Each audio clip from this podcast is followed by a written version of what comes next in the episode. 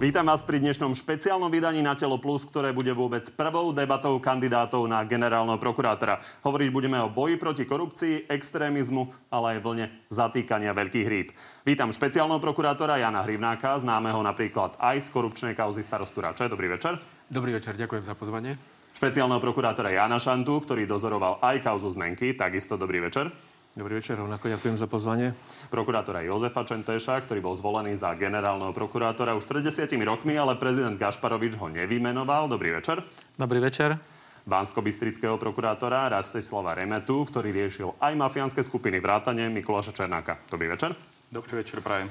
No a sudcu Najvyššieho súdu Juraja Klimenta známeho napríklad aj vďaka kauze Cervanova. Takisto dobrý večer. Mm, pán Kovačič, ja mám za sebou ďaleko významnejšie kauzy, ktoré sú dôležitejšie pre tento štát a pre slovenskú justíciu, ale napriek tomu ďakujem.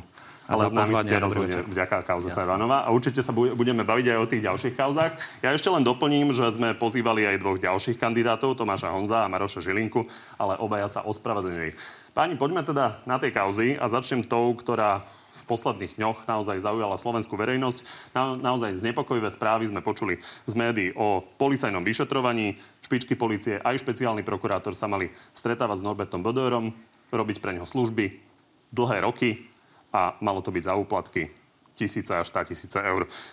Na druhej strane opozícia tvrdí, dnešná opozícia tvrdí, že to vlastne nie sú odhalenia, ale politická objednávka. Pozrime sa na to.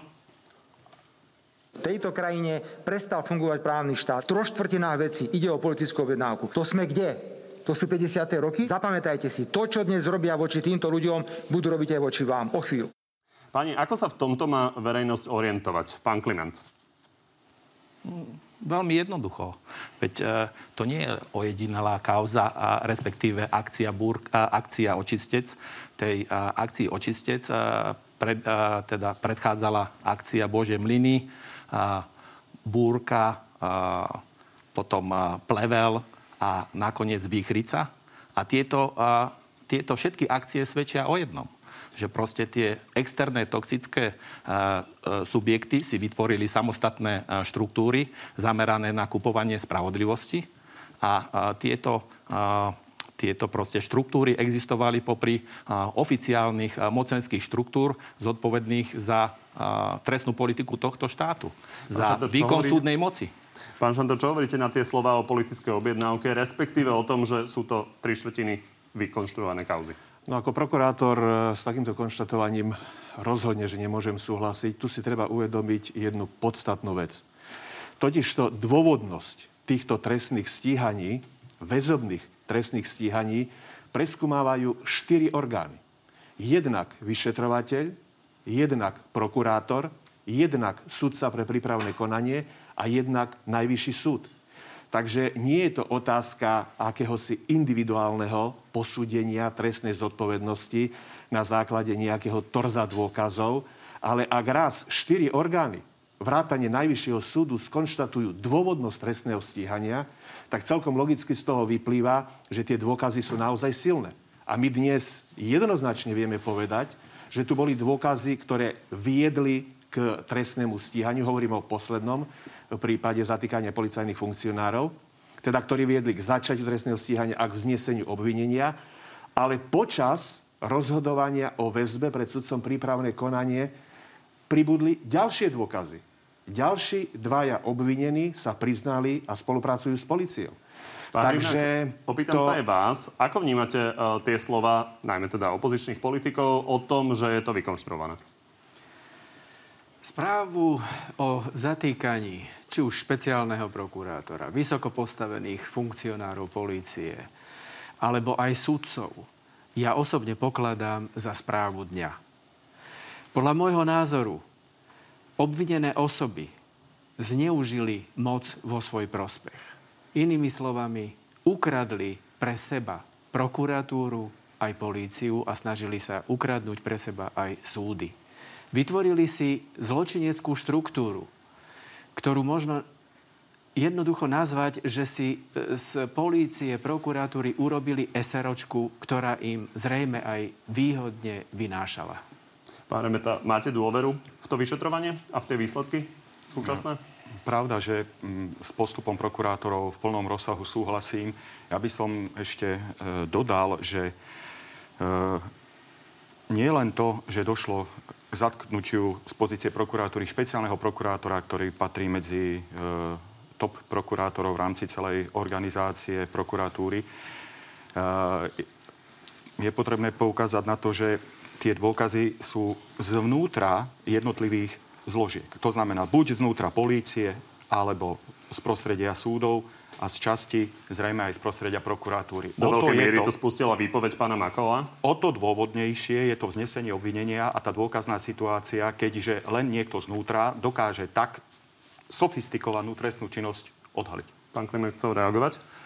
Ja som len chcel doplniť, lebo ste ma nenechali dohovoriť v tom smere, že uh, proste uh, tieto štruktúry uh, mohli existovať len buď s vedomím, alebo za nejakej tichej teda participácie tý, tej politickej reprezentácie. Čiže to je, to je ako tá, tá obrana alebo tá obhajoba je úplne ako zrozumiteľná v tomto smere, lebo inak sa to ani vysvetliť ako nedá. To je, to je typické... Robert proste... Fico ale tvrdí opak. Poďme sa pozrieť na to, čo hovorí o svojej zodpovednosti. Je dnes niekto právoplatne odsúdený z tých ľudí, ktorí boli ráno zadržaní? Tak prosím, zdržte sa komentárov, že niekto je za niečo vinný a zodpovedný a ja som za to zodpovedný. Platí prezumcia neviny. Ja som pred dvomi rokmi e, rozhodoval v kauze nástenkový tender. Myslíte, že e, tam existovala nejaká iná obhajoba?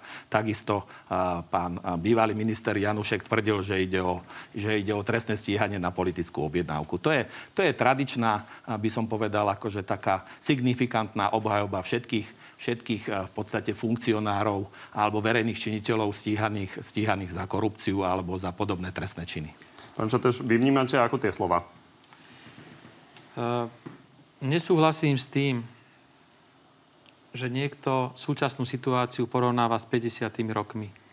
Pretože každý z nás, tak ako tu stojíme, a každý z tejto republiky, ktorý vie, čo sa dialo na území bývalo Československa v 50. rokoch, či to bol proces Miladov Horákovou alebo s protištátnym s prisáhnickým centrom, vie hádam porovnať a odlíšiť, že v, tako, v tomto prípade ide o totálne odlišnú situáciu. To znamená, že sú tu výpovede obvinených, výpovede svetkov, ktoré potvrdzujú pravdivosť uznesenia o znesení obvinenia. Tak ako vyplýva aj z vyjadrení mojich kolegov, tak o žiadnej politickej objednávke vedomosť nemám a nikto z nás zrejme ani nemôže takúto informáciu tvrdiť tu. Ja len pripomeniem, že sa nebavíme o jednej kauze, bavíme sa o zasahovaní do kauz e, doprastav, váhostav, Unifarma, benzínov, Svan, Čistý deň, Národná dielničná spoločnosť, Polnohospodárska platobná agentúra a ďalšie. Pán Šanda, vy ste chceli reagovať, ešte doplním otázku. Pán Kliment to už načal. Viete si predstaviť, že ak sa tento súbor ľudí, ktorí takýmto spôsobom pôsobili, potvrdí, takže by to dokázali robiť bez politického krytia? No je to naozaj e, ťažko predstaviteľné, lebo vytvoriť e, takú zločineckú skupinu, ak budem vychádzať z uznesenia o znesení obvinenia, to je nepredstaviteľné v celosvetovom meradle. Skutočne v celosvetovom meradle ja si myslím, že nikto z nás nepočul snať ani mediálne, ani sprostredkovanie, ani z odbornej literatúry, alebo na základe kontaktov, odborných školení, konferencií a podobne, ktorých sme sa zúčastňovali, aby až do takejto miery do takejto miery zločin prerastol so štátom, aby sa vytvorila zločinecká skupina na úrovni počnúc špeciálneho prokurátora cez celé vedenie e, NAKY e, na čele s policajným prezidentom. To je naozaj svetová rarita a z toho mi je naozaj veľmi, veľmi smutno. Pán Ale chcel som ešte, pardon, zareagovať mm-hmm. na doktora Klimenta, nadviazať bezprostredne na ňo.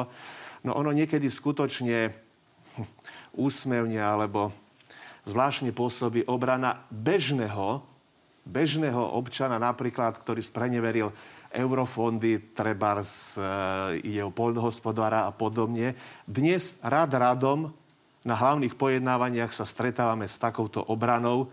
Prvé, čo povie, je to politická objednávka. Či už je to kauza zmenky, e, kauza e, daňových e, únikov, vareha a podobne.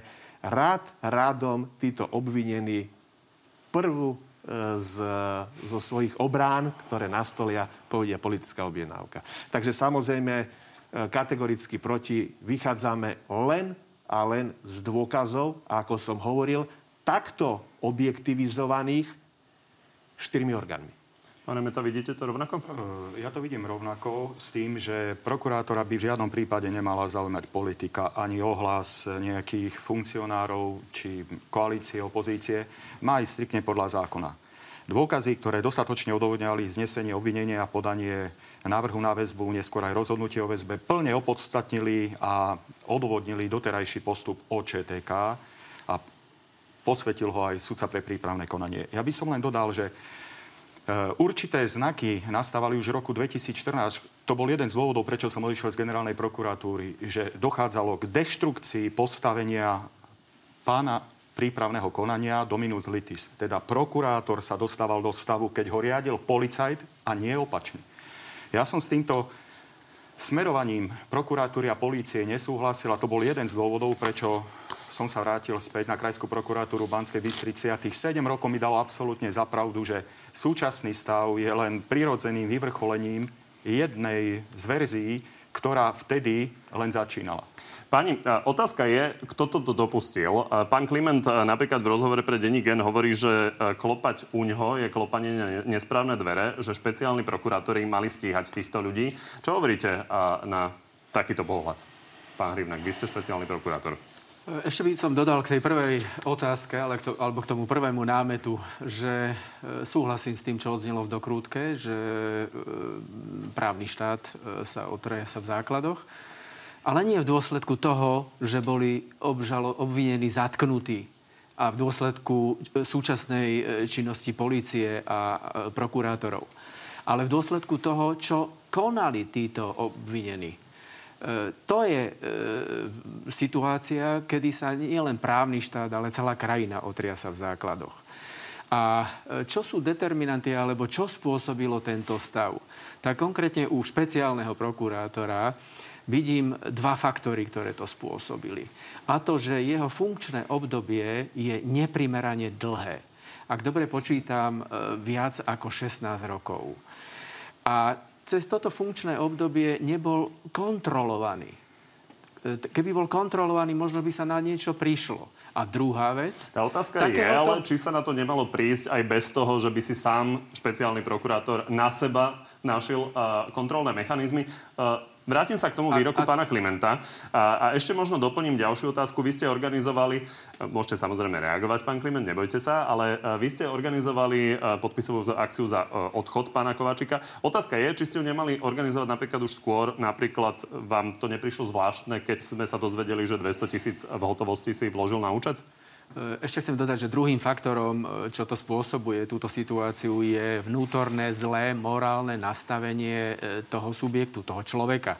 Ja predsa musím dať najavo všetkým, že nie som ten, ktorý bude spolupracovať so zločinom. A keď to všetci vedia, tak naozaj mám tieto záležitosti vysporiadané. Rozumiem. A odpoveď? Prosím? A odpoveď? E, čo sa týka tej výzvy, e, tak e, áno, podozrenia mohli trvať už dlhší čas, ale táto konštelácia v súčasnosti a získané dôkazy nás presvedčili o tom, že to skutočne tak bolo.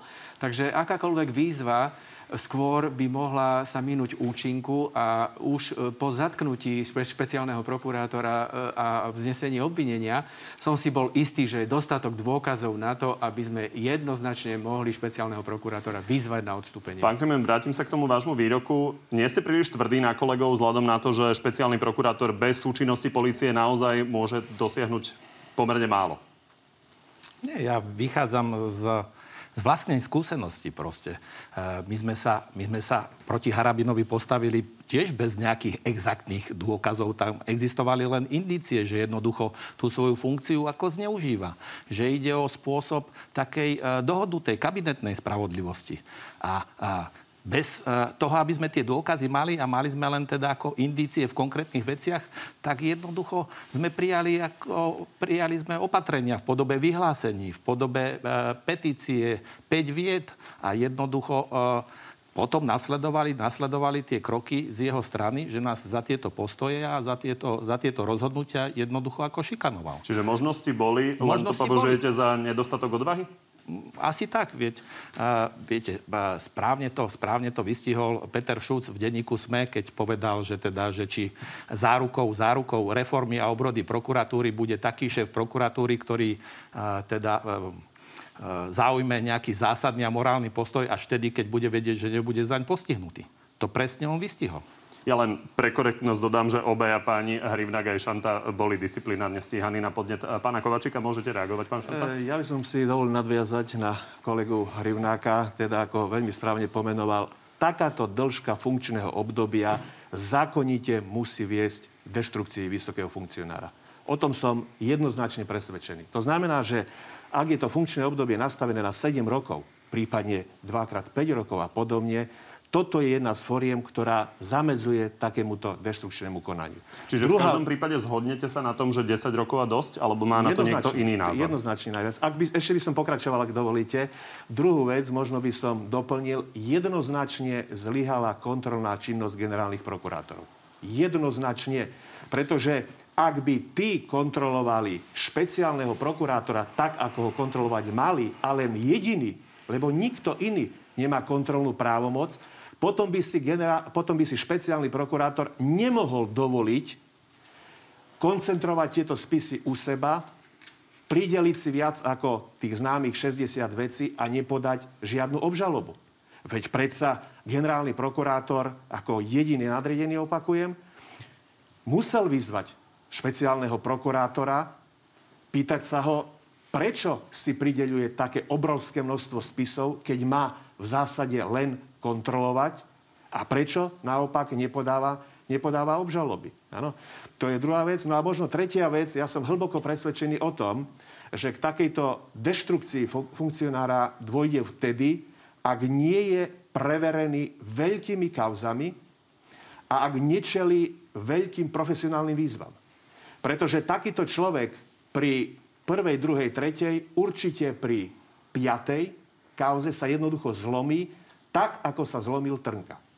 Pán Remeta chcel reagovať, ale páni, aby sme to naozaj urýchlili a diváci si urobili názor, takže súhlasíte s pánom Šantom, že 10 rokov je rozumná hranica, za ktorou by už nemal byť človek v takejto vysokej funkcii v prokuratúre? Má niekto iný názor? Podľa mňa kratšia lehota. Ja, som... ja si myslím, že jednoducho tá lehota by mala byť kratšia, ako je tých 10 rokov. Takže 7 rokov? Ja si myslím, že 7 rokov, tak ako to je teraz v prípade generálneho prokurátora aj špeciálneho, je dostatočná lehota. A nemôže sa to opakovať. Toto je podstatné, pretože z tých slov kolegov to jednoznačne vyplýva, že keď tam niekto je dlhšie obdobie, tak jednoducho nadviaže kontakty na tej ústrednej úrovni. Ale ešte jednu vec sme nepovedali, že možno, že nie je ani tak problém tej dĺžke, pretože napríklad Poznal som aj prípad jedného vysokého policajného dôstojníka z Düsseldorfu, ktorý bol šéfom organizovaného zločinu 17 rokov. Ale ja či vidím problém v charaktere človeka. Jednoducho nepodlahnúť tomu tlaku a zostať pevný charakterovo. Profesor Hollander, jeden z mojich vzorov, tomu jasne hovorí, že vedomosti a schopnosti sú 20% a 80% je charakter. A toto je pre mňa rozhodujúce. Charakter človeka pretože ak človek nepodľahne tým tlakom, vie sa vystrihať polovačiek, zabíjačiek a stretnutia s nevhodnými ľuďmi, tak toto je základ. Ak podľahne tomuto tlaku, tak to dopadne, ako to možno dopadlo v tomto prípade. Parlamenta? Ja by som len dodal aj z pozície predsedu etickej komisie, že teda stav, ktorý je v justícii, na prokuratúre, ale aj v polícii, je len odrazom krízy právneho štátu, zlyhávania štátnych orgánov. A na Margo e, funkč- e, dĺžky funkčného obdobia, ja som v koncepcii rozvoja a riadenia prokuratúry navrhoval aj u krajských a okresných prokurátorov funkčné obdobie obmedziť na 2x5 rokov a dosť, aj vzhľadom na prerastanie s lokálnymi väzbami a prirodzené vyhorenie a ďalší rozvoj vedy techniky, spoločnosti a hlavne snahe po nových poznatkoch. Pani, posuneme sa teraz ďalej a, a to ku kauze, ktorá sa prevalila už dávnejšie a to kauzy nahrávky Dobroslava Trnku a Mariana Kočnera. Veď peniaze máš u mňa uložené. Všetky do p***, ktoré za všetky kauzy, kde som ja niečo dostal, sú u mňa. A tam máš takisto svoj diel. Pán Čentež, vy ste strávili určite najdlhší čas na generálnej prokuratúre z tu prítomných pánov. A určite ste tam videli parkovávať to Ferrari, to som videla ja, aj keď tam teda nepracujem. Takže prečo ste sa neozvali skôr voči pánovi Trnkovi? Alebo ste nič z tohto netušili? Uh, snáď je potrebné povedať to, čo som povedal aj dnes v aktualitách, že ja som videl pána Kočnera trikrát v budove. Dvakrát som ho videl, ako vypovedal u jedného kolegu, ktorý vedol trestné stíhanie v kauze, kde bol Kočner poškodený. A tretíkrát som ho videl, myslím, že to bolo v prípade, prvej, v prípade voľby generálneho prokurátora, ako vchádzal do miestnosti, kde bol aj pán Trnka. A vtedy som sa jasne vyjadril, že ja nemôžem byť v tej istej miestnosti ako pán Trnka. Dobre, to znamená, jedna vec že... je odmietnúť byť e... v tej istej miestnosti, áno. druhá vec je, že určite druhá... na chodbách prokuratúry áno. ste o všeličom počuli, takže Nepočuli ste o ničom takomto závadovom, o tom, že pán Trnka sa dohaduje napríklad s pánom Počiatkom? E, o tomto som vedomosť nemal, ale rád by som sa ešte vrátil tej nahrávke, o ktorej ste sa zmienili, ak dovolíte, a povedal by som jednu podstatnú vec. E, keď som si tú nahrávku mal možnosť pozrieť, keď bola jednoducho táto nahrávka publikovaná, tak, sa mi vrátil, tak som sa vrátil historicky k roku 2011 pretože v roku 2011 v som stiahol kandidatúru, súhlas s kandidatúrou na generálneho prokurátora, pretože boli zverejnené informácie o tom, že mali byť kupované hlasy poslancov Národnej rady v prospech Dobroslava Trnku. Keď som tento úkon urobil, tak som sa stal terčom útoku zo strany niektorých politikov, ktorí jednoducho uh, tento môj krok uh, videli ako niečo uh, nepredstaviteľné a teraz sa pýtam, keď tieto informácie vyšli najavo, pretože z tejto komunikácie napríklad vyplýva podozrenie, že títo páni sa rozprávajú aj o kupovaní týchto poslancov prospech pána Trnku. Hovoria o tom dvakrát po milióne eur. Explicite tam zaznieva Áno, dvakrát po milióne eur. Tam je, napís, tam je povedané, kto to mal aj poskytnúť. Tak jednoducho tá história mi dala zapravdu. To znamená, ale vrátim sa k tomu, čo ste povedali vy. V 2004 som sa rozišiel s Trnkom keď auguste dal pokyn na prepustenie Jozefa Majského z väzby a ľudský som sa s ním rozišiel. A v roku 2010... Ja zopakujem tú otázku, dovolíte, lebo narážam do... možno na to, čo otvoril pán Kliment a samozrejme páni na to reagovali v spojitosti s Štefanom Harabinom. Otázka je, že či ste ako človek, ktorý dlhodobo pôsobil na generálnej prokuratúre, sa nemali ozvať voči pánovi Trnkovi. To je tá otázka. Ja som sa uh, voči nemu neozval ale v roku 2010 som sa proti nemu postavil vo voľbe na generálneho prokurátora. Dobre. To znamená, že treba zvážiť to, že to, že som sa neozval, je jedna vec, ale v 2010 som sa mu postavil a keby som sa mu nepostavil, tak bol by zrejme zvolený, lebo si možno spomínate, že mu jeden hlas chýbal Rozumiem. Myslím, že diváci si a zrejme by, bol, zrejme by bol aj vymenovaný. Parlamenta, e, vám sa dostávajú tie veci, ktoré e, konal pán Trnka aj na stôl ako predsedovi etickej komisie. Okrem toho ste riešili aj e, pána Kováčika. Keď sa verejnosť na to pozrie, napriek tomu, že vy samozrejme nemáte možnosť ho posadiť do väzby alebo nebodaj odsúdiť, ano. ale keď sa verejnosť na to pozrie, čo všetko sa zverejnilo okolo pána Trnku a on je stále vlastne prokurátor, aj keď teda zo zrážkou platu. Ja... Ako to má vnímať? Mm, v prvom rade je potrebné povedať, že spoločenská, politická, právna kultúra v rámci Slovenskej republiky je na bode mrazu. E, vo vyspelých demokraciách pre oveľa menšie pochybenia sa prokurátori, ale aj iní štátni funkcionári vzdajú funkcie do času, kým je tá vec vyšetrená. Eh, etická komisia prokuratúry nemôže vykonávať dokazovanie, avšak eh, to, čo mala na základe disciplinárnej komisie eh, predložené, ten skutok posúdila a 7. júna tohto roku konštatovala v stanovisku, že došlo k porušeniu etického kódexu vo vzťahu dôveryhodnosti a dôstojnosti prokurátora. Je možno, treba dodať ešte, že prokurátor nemá právo štrajkovať. Nemá právo narúšať riadny výkon chodu štátneho orgánu. Na toto sú kontrolné orgány v rámci prokuratúry a podľa môjho názoru zlyhal generálny prokurátor. Jednak bývalý a aj ten predtým. E, podriadené zložky môžu do určitej miery signalizovať pochybenia, avšak potom to dopadne tak, že buď sú disciplinárne stíhaní, respektíve sú šikanovaní nadmerným pridelovaním veci a e, v, v porovnaní so súdmi nemajú takú voľnosť prejaviť svoj názor. Pán Klimek, vy ste chceli reagovať. Vy ste ale teda v oveľa príjemnejšej pozícii z hľadiska toho, že nie ste e, súčasťou toho systému prokuratúry, takže ťažko sa vás pýta na to, na koho ste reagovali alebo nie. Tak sa vás opýtam ešte na inú čiastkovú vec. Vy ste hovorili, že nie ste známi len vďaka kauze Cervanova, ste známi napríklad aj vďaka nástenkovému tendru. Ale opýtam sa na tú kauzu Cervanova. Vy ste písali knižku s Petrom Totom o tejto kauze. Bolo to v roku 2014. Sami ste povedali, že Peter to tam chcel volať na krst Mariana Kočnera. Nevrhá to na vás tieň? Mm, viete, ja som, to, ja som to v podstate veľmi rýchlo ukončil s tým, že teda pokiaľ, pokiaľ by trval na tej svojej požiadavke, tak toho krstu by som sa jednoducho nezúčastnil. A, a napísali ste aj ďalšiu knihu s ním. Tá, my keď sme kreslili tú prvú knihu, tak tá druhá už bola rozpracovaná. To už bolo proste akože v štádiu ako rozpracovanosti. To sa jednoducho ukončiť nedalo.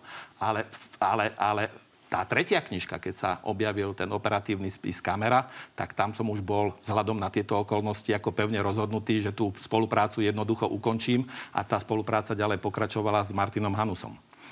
A pokiaľ by ste mi v podstate chceli... Je pre vás Peter to dôveryhodný človek? Ťažko sa, ťažko, sa k nemu, ťažko sa k nemu vyjadriť. On totiž Viete... okrem iného svedčí o tom, že Robert Fico sa mal mimochodom nedaleko tej budovy, kde sa mal stretávať Norbert Bodor s vedením policie, stretávať s oligarchami v hoteli Juraja Širokého. Tak či tomu veriť alebo nie? Viete, on, on, svedčí, on svedčí aj v procese, v procese obžalovaného, obžalovaného Kočnera v prípade vraždy novinára Kuciaka. On v podstate vypovedal v živej veci ja som stále sudca a ja teoreticky ako túto vec môžem potom dostať na stôl. Čiže ja by som sa nemal vyjadrovať k živým veciam ani k osobám, ktoré v týchto veciach, v týchto živých veciach jednoducho vystupujú. Či už v procesnom postávaní takom alebo takom. Takže viete, teraz keby som sa k tomu vyjadril, by ma mohli namietať tie procesné strany, pretože on tam zastáva pozíciu svetka. Ja by som teda hodnotil vlastne dôveryhodnosť svetka. Poďme teraz na pána Šantu. Vy ste sa hlásili, ale ešte doplním e, otázku. Tiež súvisí s Marianom Kočnerom. On e, t- o vás tvrdí, že ste si vypýtali ako úplatok e, biely Mercedes. Vypýtali? Tak táto aférka je, myslím, že celkom jasne vyriešená, pretože práve svedok Todd vysvetlil, ako ľudia okolo neho ten Mercedes zhaňali a pre koho ho v skutočnosti zháňali, jednoznačne ten Mercedes skončil v rukách e, Žužovej. Áno, toto mala byť tá legenda, a to som sa dozvedel len z médií a čiastočne aj z jeho výpovedí, e, tá legenda, keď Kočnerovi ľudia nevedeli a nechceli zohnať takýto Mercedes, nakoniec použil ako keby ten najsilnejší tromf, keďže to má byť pre šantu, tak zháňajte.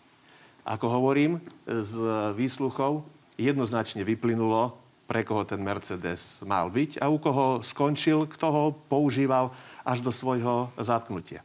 Ale chcel som reagovať ešte na... Skúsme pána... to pomenovať, aby aj diváci vedeli. A teraz v akom slovo zmysle? U koho skončil? No, u Žužovej. Však povedal som to. Jednoznačne u Žužovej. Áno. No chcel by som reagovať možno na tú vierohodnosť eh, tohto svetka. E, nemôžeme posudzovať vierohodnosť ako si imaginárne, podľa môjho názoru a mojich, verím, že bohatých skúseností, musíme posudzovať vždycky tú, ktorú časť výpovede a vnímať ju vierohodne vtedy, ak je objektivizovaná ďalšími skutočnosťami. To je podstatné. Pretože svedok vo výpovedi, v našich výpovediach, a napríklad toto som vypočúval 4 hodiny, myslím, že na hlavnom pojednávaní, keď sa nemýlim, ba i viac, lebo to bolo 2 dní Takýto svedok vo svojej výpovedi môže aj klamať. Môže aj klamať. Na druhej strane, samozrejme, z dvoch tretín, z 9 desatín môže hovoriť pravdu, ale my každé jeho tvrdenie, a najmä takýchto svedkov, musíme objektivizovať inými dôkazmi. A to je podstatné. Pokiaľ tieto dôkazy vzájomne do seba zapadajú, tvoria ucelenú reťaz, tak potom jednoznačne môžeme tvrdiť, že v tej časti výpovedi, ktorá je relevantná pre usvedčenie páchateľa, alebo hádam aj pre oslobodenie, je táto výpoveď vierohodná. V inej časti vierohodná nemusí byť.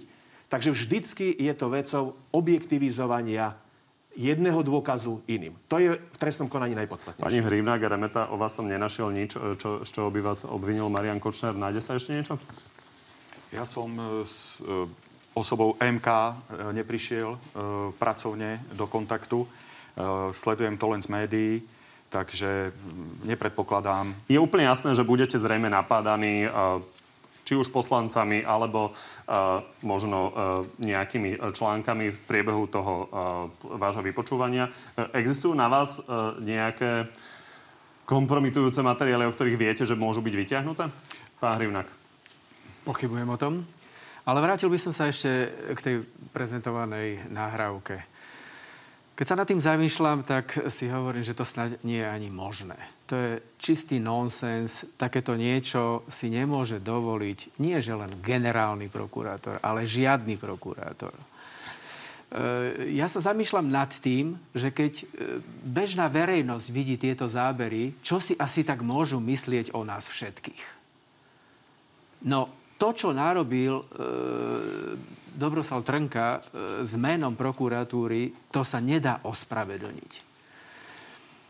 To sú zábery, ktoré nevymyslí žiadny scenárista, e, scenárista na svete, ani, ani režisér. To by malo byť mementom pre všetkých právnikov a celú prokurátorskú verejnosť e, a, a, a nikdy sa to nesmie opakovať. A ťažko nám je vyčítať, pre, že sme sa neozvali už pred, povedzme, desiatimi, 15 rokmi. Veď my predsa nevieme, čo robí generálny prokurátor za zatvorenými dverami. My nevieme, alebo sme nevedeli, že si tam inštaluje kamery, aby vyrábal nejaké kompromitujúce materiály na rôznych vysoko postavených ľudí. Pán to sú, ja to sú len tomu, že vy ste kandidovali na generálneho prokurátora a, a, napri... a treba povedať, že Iveta Radi Radičová, keď hrozila odchodom zo svojej funkcie kvôli zvoleniu e, Dobroslava Trnku, tak to bolo kvôli týmto informáciám, nehovorím zďaleka všetkým, ale bolo to kvôli kompromitujúcim informáciám, e, ktoré sa objavilo, e, objavili na Dobroslava Trnku. Takže otázka je, či ste to nemali vedieť a nemali ste to prezentovať. Ak pán profesor Čenteš povedal, že sa mu postavil do cesty v roku 2010, tak chcem upresniť, ja som bol prvý, ktorý sa mu postavil do cesty. Ja som až z hrôzov neskôr zistil, aký, e, aký, akú, akú vojnu máme pred sebou. Hej? Našťastie e, sa to neuskutočnilo, ale, ale vyslovene to bol e, kontakt s nepriateľom. Takže e, ja naozaj neviem tie detaily. To všetko sa odhalilo až po E, kauze vraždy e, novinára Jana Kuciaka a jeho snúbenice. A, a táto kauza, dokazovanie v tejto kauze nám prinieslo použitie aplikácie Tréma, ktorú vydal pre potreby dokazovania pán Peter Todd a bol tento dôkaz uznaný za legálny. A až vtedy sme sa dozvedeli, čoho schopní sú vysoko postavení funkcionári v tomto štáte. Pán Kliment? Ja to trošku posuniem ďalej a budem konkrétnejší. Viete, uh, Mňa nezarazila ani tak tá nahrávka Kočnera, Kočnera s e, Trnkom, kde v podstate z nej vyplýva, že e, Dobroslav Trnka v postavení generálneho prokurátora dlhé roky skrýval významný dôkaz v trestnej veci. Mňa skôr e, zarážala tá... nahrávke Gorily? Áno, zarážala tá skutočnosť, že vôbec e, v kancelárii generálneho prokurátora bola inštalovaná kamera na v podstate vyrábanie kompromitujúcich materiálov vo vzťahu k rôznym predstaviteľom štátu, prokuratúry, justície. Ale chcem to posunúť ďalej v tom smere, že keď sa takéto poznatky ako zistili, prečo potom to, to trestné stíhanie, ktoré sa začalo vo veci a aj teda zrejme asi bolo vznesené obvinenie pred, pred e, ja neviem, akým obdobím, bolo takým neprofesionálnym spôsobom pripravené že proste e, vyšetrovateľ začal vo veci, e, zadržali Dobroslava Trnku, vzniesli mu obvinenie a tam nebola žiadna, by som povedal, spolupráca s dozorujúcim prokurátorom. Nakoniec ten prokurátor to musel... Prečo? No, ja to nechápem ako. Prečo potom sa vymýšľa nejaké zástupné riešenie v zmysle nejakého smiešného disciplinárneho konania za nejaké jeho vyjadrenie v dome alebo ja neviem eh, k predchádzajúcej nejakej kauze vo veci ako Majský. Prečo sa táto vec nepripravila takým dôsledným spôsobom, aby to mohlo byť realizované? Aby diváci pochopili, Dobroslav Trnka bol vlastne doteraz potrestaný iba za ten bizarný rozhovor, ktorý po, poskytol televízie Markíza za to, že bol nedôstojný a že nemal hovoriť pravdu toto, o toto e, prepustení teda... Jozefa Majského, respektíve o tej kauze. E, pán Četeš, nech sa páči. Ja by som možno to, čo povedal pán doktor Kliment, posunul ďalej. A to je situácia taká, že skutočne svedčí to o veľmi, o veľmi zlom stave prokuratúry, keď si predstavíte situáciu, že vyšetrovatelia zadržali Dobroslava Trnku, predvedli ho na Naku do Nitry a potom bol prepustený zo zadržania. A čo mi osobne chýbalo a na čo poukazujem aj vo svojej koncepcii je to, že prokuratúra ani policia to nevysvetlili. A to je proste ten rozdiel v porovnaní so súčasnosťou, keď sú zadržaní špeciálny prokurátor, policajní funkcionári vysokí, že prokurátori úradu špeciálnej prokuratúry dvaja dokážu všetko vysvetliť, dokážu vysvetliť, prečo podali návrh na dvoch policajných funkcionárov, potom prečo ho zobrali späť. A toto malo byť aj v tomto, tomto prípade vysvetlené. A jednoducho, tuto je to, že jednoducho sa to nevysvetľuje, nie sú tu tlačovky, aby sa to vysvetlilo a potom sú, vznikajú z toho aj takéto otázky, o ktorých hovoril pán doktor Kliment. To Pani znamená, posledné? že toto je o tom, že jednoducho sú tu určité úkony a keď to dokážu dvaja prokurátori, ktorí sú najmladší a za ktorých prácou je množstvo odvedenej práce a ktorí jednoducho si zaslúhujú našu len ocenenie, a to nikto by si z nás nemal prihrievať polievočku, pretože to bola asi aktivita ich dvoch, tak pýtam sa, ako je možné, že k takéto, takémuto prípadu príde a nikto to nevysvetlí. Potom ako nám môže veriť verejnosť, že keď vidia, vidia Trnku predvádzať v aute z Hamuliakova do Nitry, potom ho vidia, že je prepustený, tak prečo sa to nevysvetlilo? Veď o tom to je. A keď sa to všetko vysvetlí zrozumiteľne, aj nepríjemné veci, tak v takom prípade získame Vy popularitu. hovoríte o tom, a nie, že, že treba... jednoducho si budeme prokuratúra s políciou pingpongovať, kto za to môže. Že treba vysvetľovať a komunikovať. Otázka je, či sa nekomunikovalo najmä preto, že to bolo nevysvetliteľné, to, čo sa dialo. Každá je... vec je vysvetliteľná, lebo každá vec je tak nastavená, že je Narážam skôr na to, čo má vo svojom programe pán Šanta. A jednoducho treba to vysvetliť. Ktorý hovorí o tom, že skutok sa nestal, by mal zaniknúť. Čiže hovorím skôr o tom, že vysvetľovať nevysvetliteľné je samozrejme náročné. Uzavriem toto kolo ešte, ešte tým, ešte že... Môžem Nech sa páči. V čase, kedy bol Dobroslav Trnka prepustený zo zadržania a nebol podaný návrh na vzatie do väzby, bol špeciálnym prokurátorom Dušan Kovaček. Myslím, že je to odpoveď na všetko. Pani, uzavriem uh, toto kolo ešte uh, nástenkovým tendrom. Vy ste za to získali judika Droka. Uh, otázne je, prečo vlastne boli odsúdení ministri za SNS, ale žiadnym spôsobom sa nekonalo voči predstaviteľom iných strán. Pán Šata, viete na toto odpovedať? Lebo bolo to vnímané ako prelomový rozsudok, ale nič ďalšie neprišlo. Tak to je veľmi všeobecná otázka. No pozrite sa, stíhať môžete len vtedy, ak máte konkrétne dôkazy. Bez, bez dôkazov samozrejme žiadne, žiadne stíhanie nie je možné. Len my Čo si musíme... že dôkazy neboli a zrazu sú? My si musíme uvedomiť podľa môjho názoru jednu vec, kde sa celé toto dianie a ten, verím, že konštruktívny stav, ktorý dnes zažívame, kde sa to všetko zlomilo. Prapričina je nepochybne v tej vražde eh, Jana Martiny vo februári 2018. To je, to je všeobecná príčina, kedy pretekla kvapka. Následne, čo boli tie konkrétne kroky?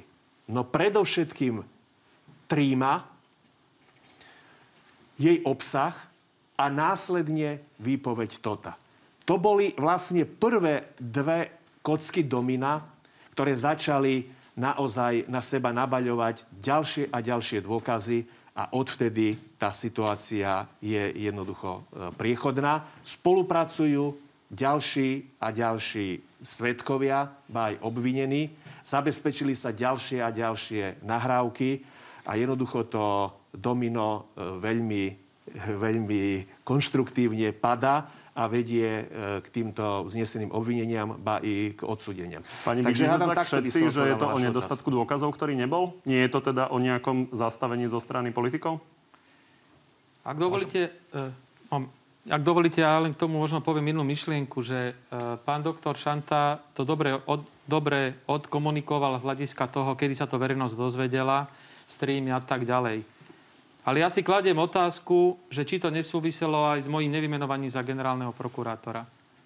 Pretože ak dovolíte, prečítam to, čo mi povedala pri rozhovore ktorý mala so mňou pani Monika Todová, keď e, mi prečítala, že v tríme je uvedené Kočner tríme písal Bederovi pár dní po vražde Jana Kuciaka aj o vás, ako o mne.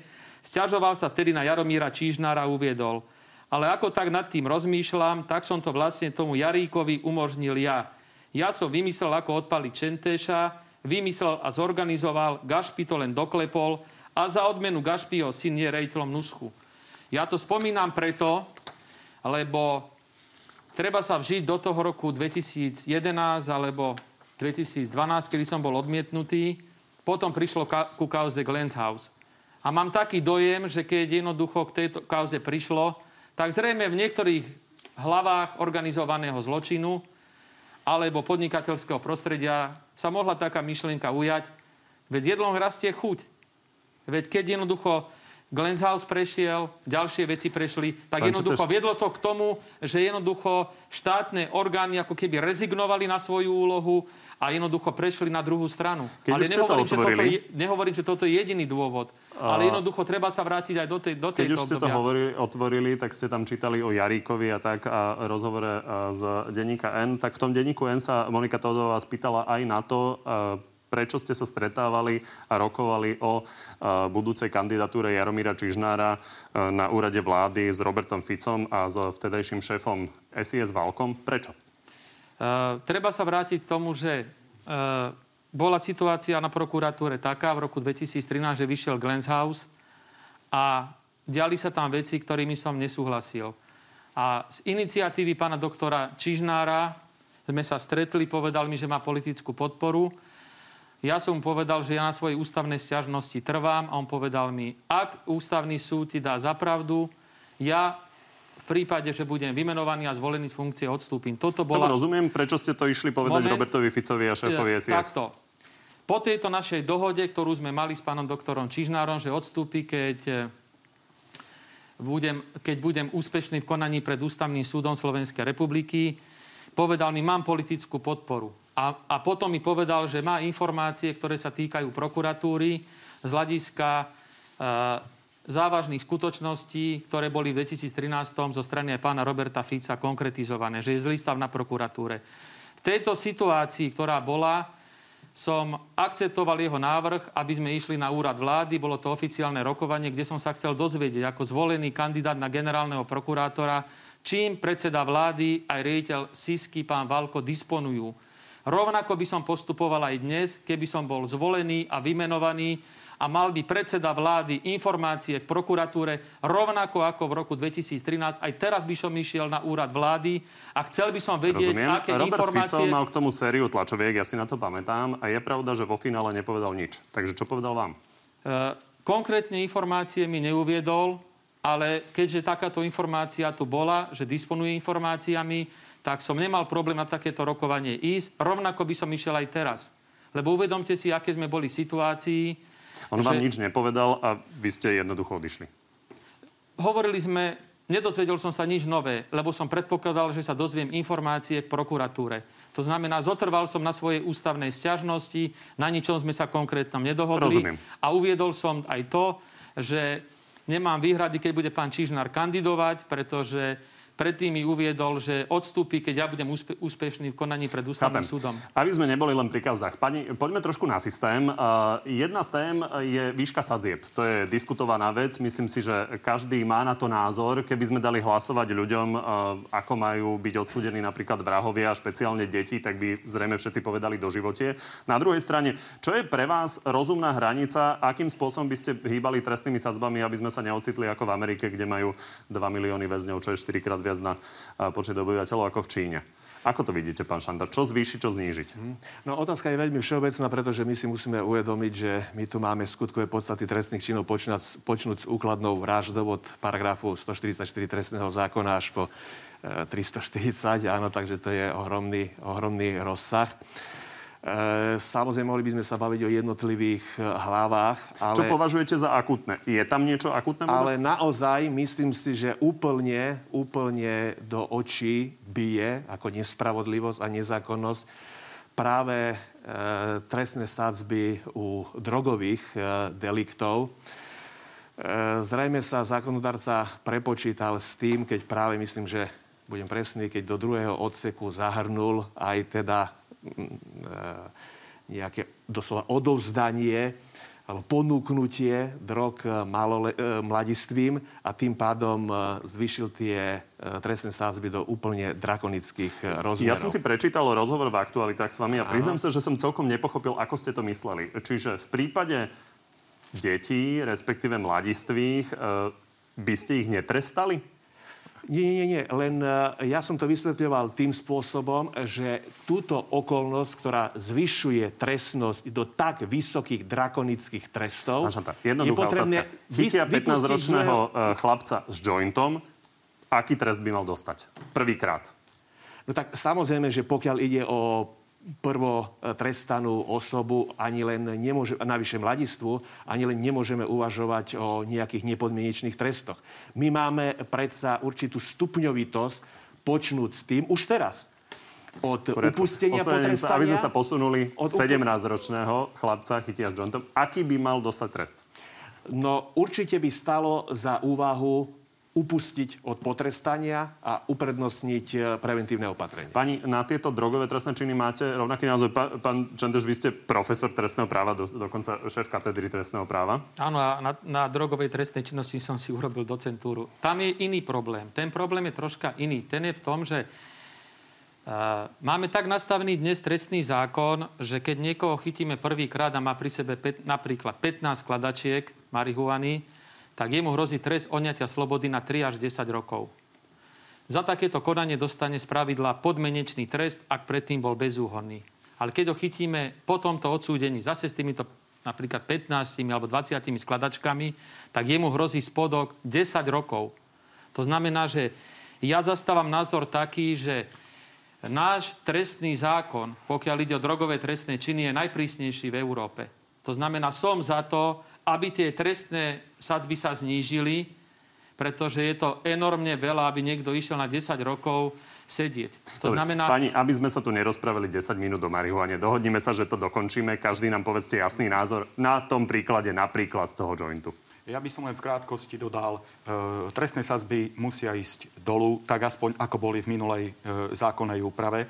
A napríklad, ak hovoríme o tejto veci, tam je sadzba 15 až 20. Mám konkrétnu vec, kde dievča, ktoré malo 14 rokov, si kúpilo marihuanu. A tá osoba je stíhaná na treťom odseku 172 odsek 2, 1 až 3.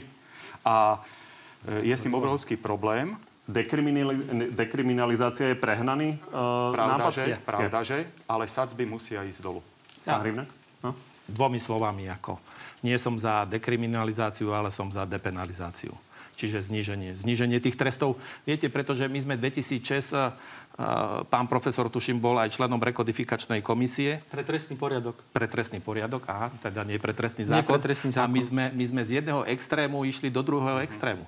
My sme z materiálneho chápania trestného činu, kde, kde ten... Uh, sudca mohol teda zapojiť nejaký ten svoj taký aktivizmus, sme vystriedali akože púhým formalizmom. Toho sudcu sme postavili pred, proste ako pred rozhodnutie sa dokazuje len vina alebo nevina a ten trest je jasne stanovený. 10 až 15. Nemáte inú šancu. Problém je, ak ešte maličkosť, e, v podstate pri druhom oceku sme pri sadzbe 10 až 15 rokov. My už sa blížime ako e, k trestom za vraždu a to je z hľadiska generálnej prevencie absolútne e, neuchopiteľné. Pán Hrimnak, možno konkrétna odpoveď, na ktorú som sa pýtal uh, od ostatných pánov za joint, aký by mal byť trest, ak je to prvýkrát? Každopádne taký trest by mal byť e, prevýchovný a nie represívny. Ale to je na diskusiu. Vôbec všetky trestné To znamená sadzby... verejnoprospešná práca? Povedzme. E, všetky, všetky trestné sadzby u všetkých trestných činov sú témou na permanentnú diskusiu. Podľa toho, ako sa vyvíja trestná politika toho konkrétneho štátu.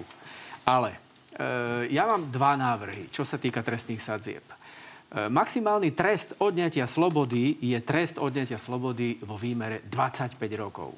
Potom už nasleduje len doživotie. Ja už dlhodobo e, navrhujem, aby sa tento limit 25 rokov zvýšil na 30 rokov. A potom do životie. Pretože máme niektoré kauzy, ktoré nám robia problém v uložení e, doživotného trestu a 25 rokov sa mi zdá pomerne nízky trest, za, e, keď posudzujem brutalitu toho trestného činu. Ďalší e, návrh, ktorý mám v súvislosti s trestnými sadzbami, tak sa týka nepriamej korupcie. Nepriama korupcia je e, v podstate trestaná maximálnym trestom odňatia slobody do troch rokov. E, táto e, sadzba je výrazne poddimenzovaná, pretože cez nepriamo korupciu sa naozaj dajú e, otáčať veľké peniaze po forme úplatkov a nevystihuje e, e, výška trestu závažnosť tohoto trestného činu. Takže tieto dva návrhy. Ja Pani, e, opäť chcem vás poprosiť, povedzte nám jeden príklad každý, ktorý považujete za najvypuklejší, kde by sa mala zvýšiť trestná sadzba, podobne ako hovoril pán Hrivnak, pán, pán Šanta. Teda zvýšiť trestná zvýšiť. sadzba. No je napríklad pre mňa zaražujúce, že u všetkých podvodov je trestná sadzba v poslednom odseku, teda s minimálnou škodou 133 tisíc, je 10 až 15 rokov. Div sa svete u daňového podvodu, čo je paragraf 277a trestného zákona, je tá trestná sadzba 7 až 12 rokov. A pritom v praxi práve daňový podvod je spájaný s najvyšším rozsahom činu, laicky povedané so škodou, pretože v našej pôsobnosti sú to, je to rozsah činu minimálne v rozsahu 6,65 milióna eur. Takže v tomto prípade, ak jeden podvod je 10 až 15, Druhý podvod je 7 až 12. Celkom evidentne je to disproporcia a u daňových trestných činov, ktoré sú e, najnebezpečnejšie, najzávažnejšie, môžeme uložiť hornú hranicu 12 rokov. Takže tu nepochybne treba dorovnať trestnú sázbu na 10 až 15 rokov. Pán to váš príklad? Uh, ja by som reagoval na súčasnú situáciu, ja som sa k tomu už aj vyjadril. Zrejme stav spoločnosti a štátnych orgánov uh, je taký, že zrejme bude treba vykonať dôslednú analýzu najmä trestných činov korupcie, zasahovania do nezávislosti súdov, e, zneužívania právomoci verejného činiteľa. A tieto sadzby bude zrejme treba zvýšiť nie tak, aby e, boli nekonštruktívne vzhľadom na možných spolupracujúcich obvinených a svetkov, ale minimálne z dvoch na tri nad 3 roky by som pri spodnej hranici momentálne ešte nešiel, aby bolo možné uh, z hľadiska spolupracujúcich obvinených ukladať aj podmienečné tresty s probačným dohľadom, ale v každom prípade je potrebné ich zvýšiť aspoň na 3 roky spodnú hranicu. Pri kvalifikovaných podstatách ešte vyššie. Pán Kliment, vy ste sa podivovali na tom, ako je možné udeliť za vraždu 10 rokov. Pri vražde by ste e, zvyšovali sadzbu? No ja pri vražde ja vidím úplne iný problém pri vražde vidím úplne iný problém, že otázku trestu nechávajú súdy na znalcov. To nie je otázka, to nie je otázka pre sú vaše slova, že tých 10 to rokov nie, vám príde Ja viem, ale to nie je otázka na znalcov. Tú otázku musí vyriešiť súd. E, náš senát už judikoval v 2006, že toto je proste právna otázka a aby sa ten súd jednoducho nezbavoval e, tej zodpovednosti a neprenášal to na znalcov, ktorí majú povedať, že či tam je resocializačná prognóza možná alebo nie možná. Ale iné som chcel povedať z hľadiska zvýšenia trestných sadzieb. Ja som jednoznačne, a to sú dominantné trestné činy v súčasnej dobe, poškodzovanie finančných záujmov záujmov Európskej únie a, machinácie pri verejnom obstarávaní. Tam v tých eh, základných skutkových podstatách ide s prepáčením, eh, ide len o prečiny. Tam tie trestné sadzby by mali byť hneď zvýšené v takom rozsahu, aby išlo už v tých základných skutkových podstatách o zločiny. A čo sa týka, čo sa týka uh, daňových trestných činov, súhlasím s pánom doktorom Šantom, tam okrem toho treba sa zaoberať otázkou účinnej ľútosti. To je, to je proste, to je inštitút, ktorý sa jednoducho zneužíva v, v našich podmienkach s tým, že teda v podstate každý si riskne a jednoducho pri oboznávání s výsledkami vyšetrovania môže na druhý deň teda tú dan doplatiť alebo teda vyrovnať. Toto je momentálne stíhanie... veľká téma v koalícii. Treba povedať, že Smerodina je zatiaľ proti, tak uvidíme, ako sa to posunie. Tej výšky sadzieb sa dotýka aj napríklad stíhanie predsedu LSNS Mariana Kotlebu. Ten je súdený za odovzdávanie šekov na sumu 1480 eur, 88 eur a tvrdí o tom toto. Z toho odôvodenia rozsudku jasne vidno, že ten rozsudok bol napísaný vopred, že ten rozsudok dnes nebol tvorený, že jednoducho to bol pripravená vec. Pani, bez ohľadu na tieto konšpirácie Maria, Mariana Kotlebu, tak verejnosť, keď sa na to pozrie a počuje, že má dostať 4 roky a 4 mesiace pán Kotleba za uh, tie šeky, Je to adekvátne? Máme adekvátne nastavené trestné sadzby za extremistické trestné činy? Môj názor je taký, že áno, pretože treba vychádzať z toho, že žiadna spoločnosť nemôže tolerovať to, ak sa prezentujú názory, ktorými sa ktoré prezentujú extrémisti a ktoré smerujú potláčaniu základných ľudských práv a slobod. V tomto konkrétnom prípade sa vyjadrovať nemôžem, pretože táto vec Rozumiem. nie je pravoplatne skončená. Ale považujem tieto trestné sadzby za adekvátne. Pán Kliment, rovnako? Pred chvíľou ste proste uh, konštatovali, že som trošku v zvýhodnenej situácii oproti tým prokurátorom, ale v tomto kontexte som zase v znevýhodnenej, pretože napríklad na stole mi leží vec uh, obžalovaného Antona Grňa, ktorý je stíhaný za pozdrav na stráž. Uh, musíme rozhodnúť o odvolaní a takisto uh, trestná vec uh, predsedu LSNS môže pristáť na mojom stole, takže nemôžem sa k tomu vyjadriť. Parlamenta 4 roky. E, tento trest bol uložený na samej spodnej hranici trestnej sadzby a v porovnaní s predchádzajúcou právnou úpravou boli sprísnené sadzby. Ja sa s nimi stotožňujem. Pán Hrivnák? Ja osobne si myslím, že e, je tento trest primeraný a uvidíme, čo povie najvyšší súd. Pán Šanta? Rovnako nemám žiadne výhrady voči trestným sadzbám u týchto e, trestných činov. Myslím si, že tieto trestné činy treba skutočne zachytiť na samom začiatku a dať jasne najavo z hľadiska prokuratúry aj z hľadiska súdov, že takéto správania, takéto navyše sofistikované e, správania sú neakceptovateľné. Pani, keď sa stanete generálnym, generálnymi prokurátormi, tak budete môcť podať návrh na rozpustenie politickej strany. V prípade LSNS bol podaný, bol podaný neúspešne. Kritici hovoria, že aj kvôli jeho nekvalite. Podali by ste tento návrh opäť, pán Čenteš? Ak budú splnené zákonné podmienky, ktoré sú určené, stanovené zákonom a s prihľadnutím na rozhodnutie Najvyššieho správneho súdu, ktorým bol odmietnutý návrh doktora Čižnára na rozpustenie tejto politickej strany, ak by zákonné podmienky boli splnené, tak by som postupoval v súlade so zákonom a rozhodol by som. Aby to diváci pochopili. Takže keby boli splnené, splnené zákonné podmienky, tak som sa jednoznačne milosti vyjadril, tento návrh by som podal.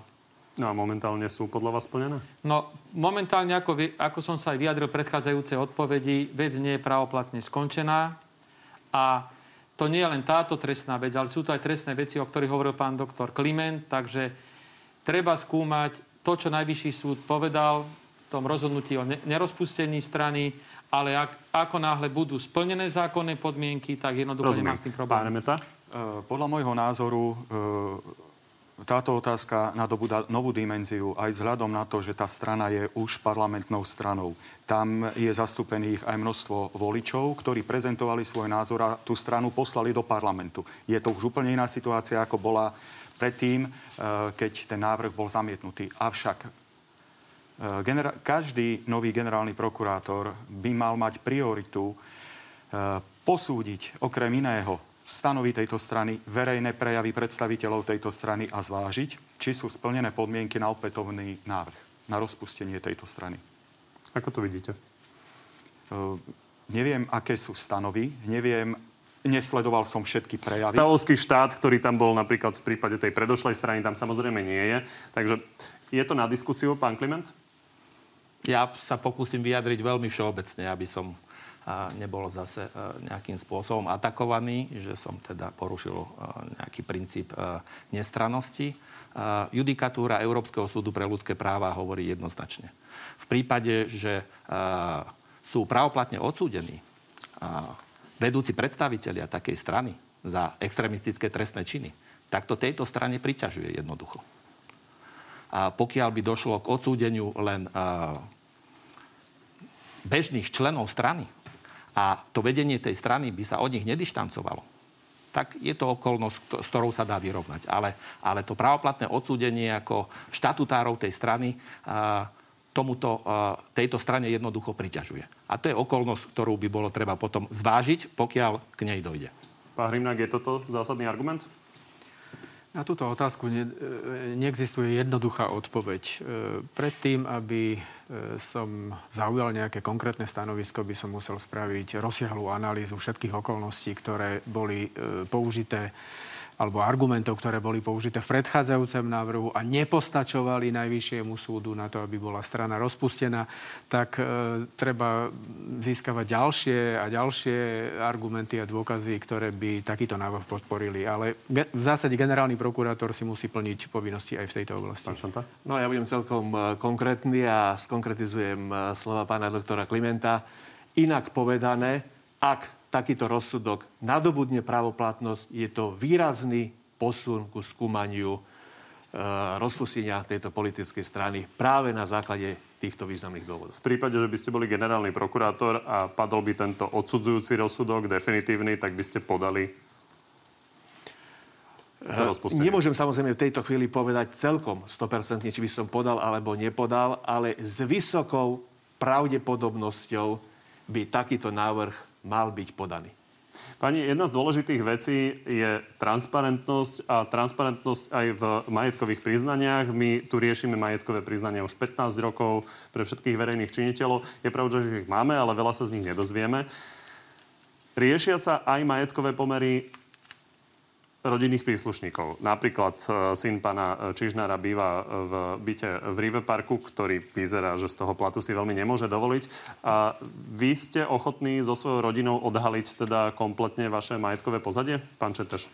Keď budem na ústavnoprávnom výbore Národnej rady k tomuto dotazovaný, tak to jednoducho sa k tomu vyjadrím. E, keď budem na vypočúvaní budúci týždeň vo štvrtok a budem položená otázka, k tomuto všetkému sa vyjadrím. Verejne hovorím, že mám rodinný dom, dve autá a to sú a plus peniaze v hotovosti. Rozumiem, takže... len ja sa teraz nepýtam na súpis majetku, ja sa pýtam, že či ste ochotní a či sú vaši rodinní príslušníci ochotní odhaliť uh, svoje... Určite sú, určite sú, nemáme s tým problémy. Pán Kliment?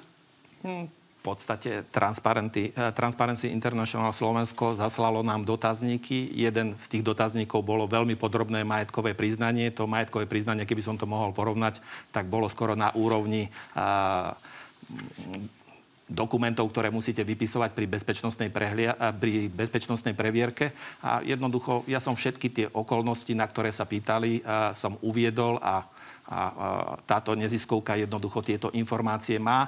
Naviac v minulosti som absolvoval bezpečnostnú previerku dvakrát, dokonca v čase teda, keď som bol tvrdým oponentom a, doktora Harabina a riaditeľom MBU bol tiež nominant HZDS Rozumiem, generál Blanárik. Treba povedať, že tie bezpečnostné previerky vy, e, vytvárali rôzne otázky. Pán Remeta? Uh, ja súhlasím e, s pánom Klimentom. Ja som už na vypočutí pred radou prokurátorov navrhoval sprísniť majetkové priznania a doplniť ich o čestné prehlásenie každého prokurátora k majetku, ktorý len užíva. To doteraz nebolo žiadnou formou postihnuté ani preverené. A na základe tohto nás e, Transparency International vyzval a my sme vyplňali všetky podklady, teda všetko, čo je potrebné dať do majetkového priznania, som podal a žiadnu vec v, vo vlastníctve tretej osoby ani ja, ani rodina neužívam. Pán Hrivňák?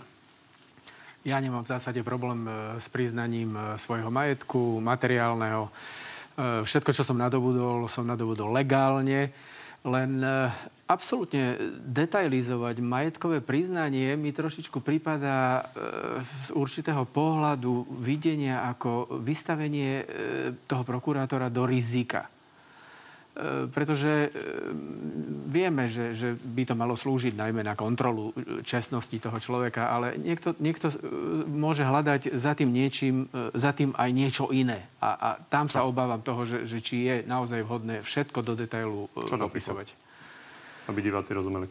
Môže to byť napríklad situovanie rodinného domu, rodinného domu alebo, alebo mm, motorového vozidla, ktoré používam, pretože my sme e, v ochrane e, cez úrad e, ochrany ústavných činiteľov a máme tam dodržiavať určité zásady. Tomu takže... rozumiem, tie otázky nesmerovali ta, samozrejme k tak, niečomu, čo by ohrozilo bezpečnosť. riziko. Ale orgánov činných v trestnom konaní. Tam ide skôr o to, že máme tu otázky, že napríklad uh, rodiny príslušníci pani Jankovskej užívali teda byt, ktorý nebolo jasné, z čoho mohla nadobudnúť. Podobné otázky teda prichádzajú aj prokurátorov. Pán Šanta, e, ste ochotní podaliť aj e, teda e, pomery u vašich rodinných príslušníkov? áno, nemám s tým najmenší problém a nadviežem opäť na doktora Klimenta. My každých 5 rokov úplne detailne do posledného centa musíme v tých podkladoch na previerku prísne tajné zverejňovať všetky tie skutočnosti hnutelné,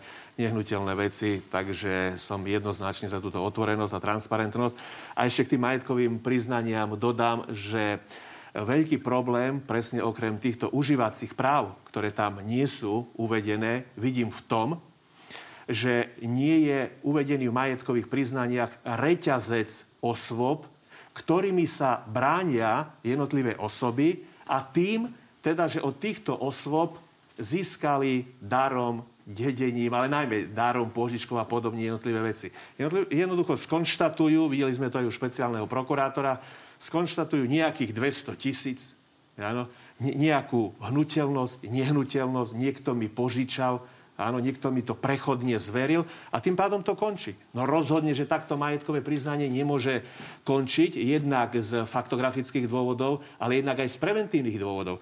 Pretože ak sa niekto odvolá na takúto osobu, že mu vec dala do užívania, musí byť preverená takáto osoba po celom reťazci, ak pôjde o ďalšiu, ďalšiu a ďalšiu osobu. A som hlboko presvedčený, že takéto majetkové priznanie bude pôsobiť preventívne a nebudú sa uvádzať v ňom takéto nezmyselné a vymyslené údaje a dá sa povedať jedinou vetou sa potom takáto podozrivá osoba zbaví zodpovednosti a podľa dnešného stavu reálne vysvetlí svoj majetkový stav. Toto je nepriateľné.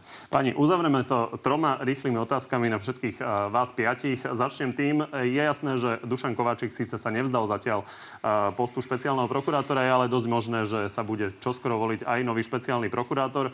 A budete kandidovať v prípade, že by sa vám nepodarilo získať post generálneho prokurátora, pán Šanta? Myslím, že som veľmi otvorený človek, ale toto sa mi zdá už naozaj veľmi predčasná otázka. Pán Hrivnak sme... napríklad úplne jasne povedal, že on kandidovať nebude. Ešte sme nedoriešili eh, otázku voľby generálneho prokurátora, tie skutočnosti a Je to poriadku. sa Nebudete môžu teraz rôzne, rôzne nastaviť vzhľadom na to, že som jeden zo siedmých prokurátorov, ktorí pôsobia od začiatku na úrade špeciálnej prokuratúry, takúto alternatívu nevylučujem. Pán Hrimnak, platí to, čo ste povedali? Platí to, čo som povedal. E, nebudem kandidovať na špeciálneho. Pán Remeta? E, v súčasnosti sa ešte k tomu neviem vyjadriť. Pán Kliment? Ja nebudem kandidovať, ale v prípade, že by som bol teda vymenovaný za generálneho prokurátora, tak by som, a, tak by som presadzoval teda neprokurátora. Pán Četeš? Ja nebudem kandidovať za špeciálneho prokurátora v prípade, ak by som nebol úspešný vo voľbe za generálneho prokurátora. No a ešte jednu pomerne neobľúbenú otázku sa vás chcem opýtať. V prípade, že by vy ste nekandidovali za generálneho prokurátora, koho si viete predstaviť z tu prítomných pánov a prípadne aj pánov, ktorí tu nie sú, pánov Žilinku a Honza, že by to vedel vykonávať? Vy ste už povedali, že e, pána Šantu, to stále platí? Áno. Pán Kliment? No pre mňa je to veľmi ťažká otázka, pretože ja kandidujem ako neprokurátor a teda ja si neviem teda v momentálnej situácii predstaviť vo funkcii generálneho prokurátora prokurátora. Pán Remeta? Podľa mňa by mal byť generálnym prokurátorom kariérny prokurátor, ale konkrétne meno e, vám neviem teraz uviesť. Nevidíte tu nikoho? Eh, viem si predstaviť každého z kolegov, aby mohol byť generálny prokurátor, aj tých, ktorí tu nie sú, ale konkrétne meno nechcem uviesť. Pán Hybnak? Všetkých kandidátov eh, na generálneho prokurátora považujem za vysoko kvalifikovaných odborníkov eh, s dlhoročnou praxou a generálnym prokurátorom si viem predstaviť, že sa stane ktokoľvek z nás. Pán to platí vice verza to, čo povedal pán Čentaš? Rovnako konštatujem, že myslím, že všetci z kandidátov, nebudeme teraz hovoriť o sebe, tí ostatní prokurátori majú vysoký morálny, osobnostný kredit a vysoký profesionálny kredit. To na tom trvám. E, samozrejme, že ak mi takto doktor Čenteš nahral, neobmedzím sa na jedno meno, ale v prípade doktora Čenteša Žilinku a Hrivnáka si viem predstaviť veľmi živo, že by ktokoľvek z nich bol ten najlepší generálny prokurátor. Pani a záverečná otázka. Máte svoje koncepcie, máte predstavu o tom, akým spôsobom chcete pohnúť e, generálnu prokuratúru a prokuratúru ako takú, ale chcem sa opýtať na takú osobnú motiváciu. Možno dvoma vetami nám povedzte, prečo chcete byť generálny prokurátor, pán Čentaš? Najsilnejšou motiváciou pre mňa je zmeniť súčasný status quo v rezorte prokuratúry. To znamená, som kariérny prokurátor, väčšinu svojho profesionálneho života som strávil ako prokurátor a z tých informácií, ktorými disponujem, si myslím, že prokuratúra potrebuje reštart a predkladám reálnu koncepciu, ktorou chcem presvedčiť poslancov Národnej rady Slovenskej republiky. Pán Kliment?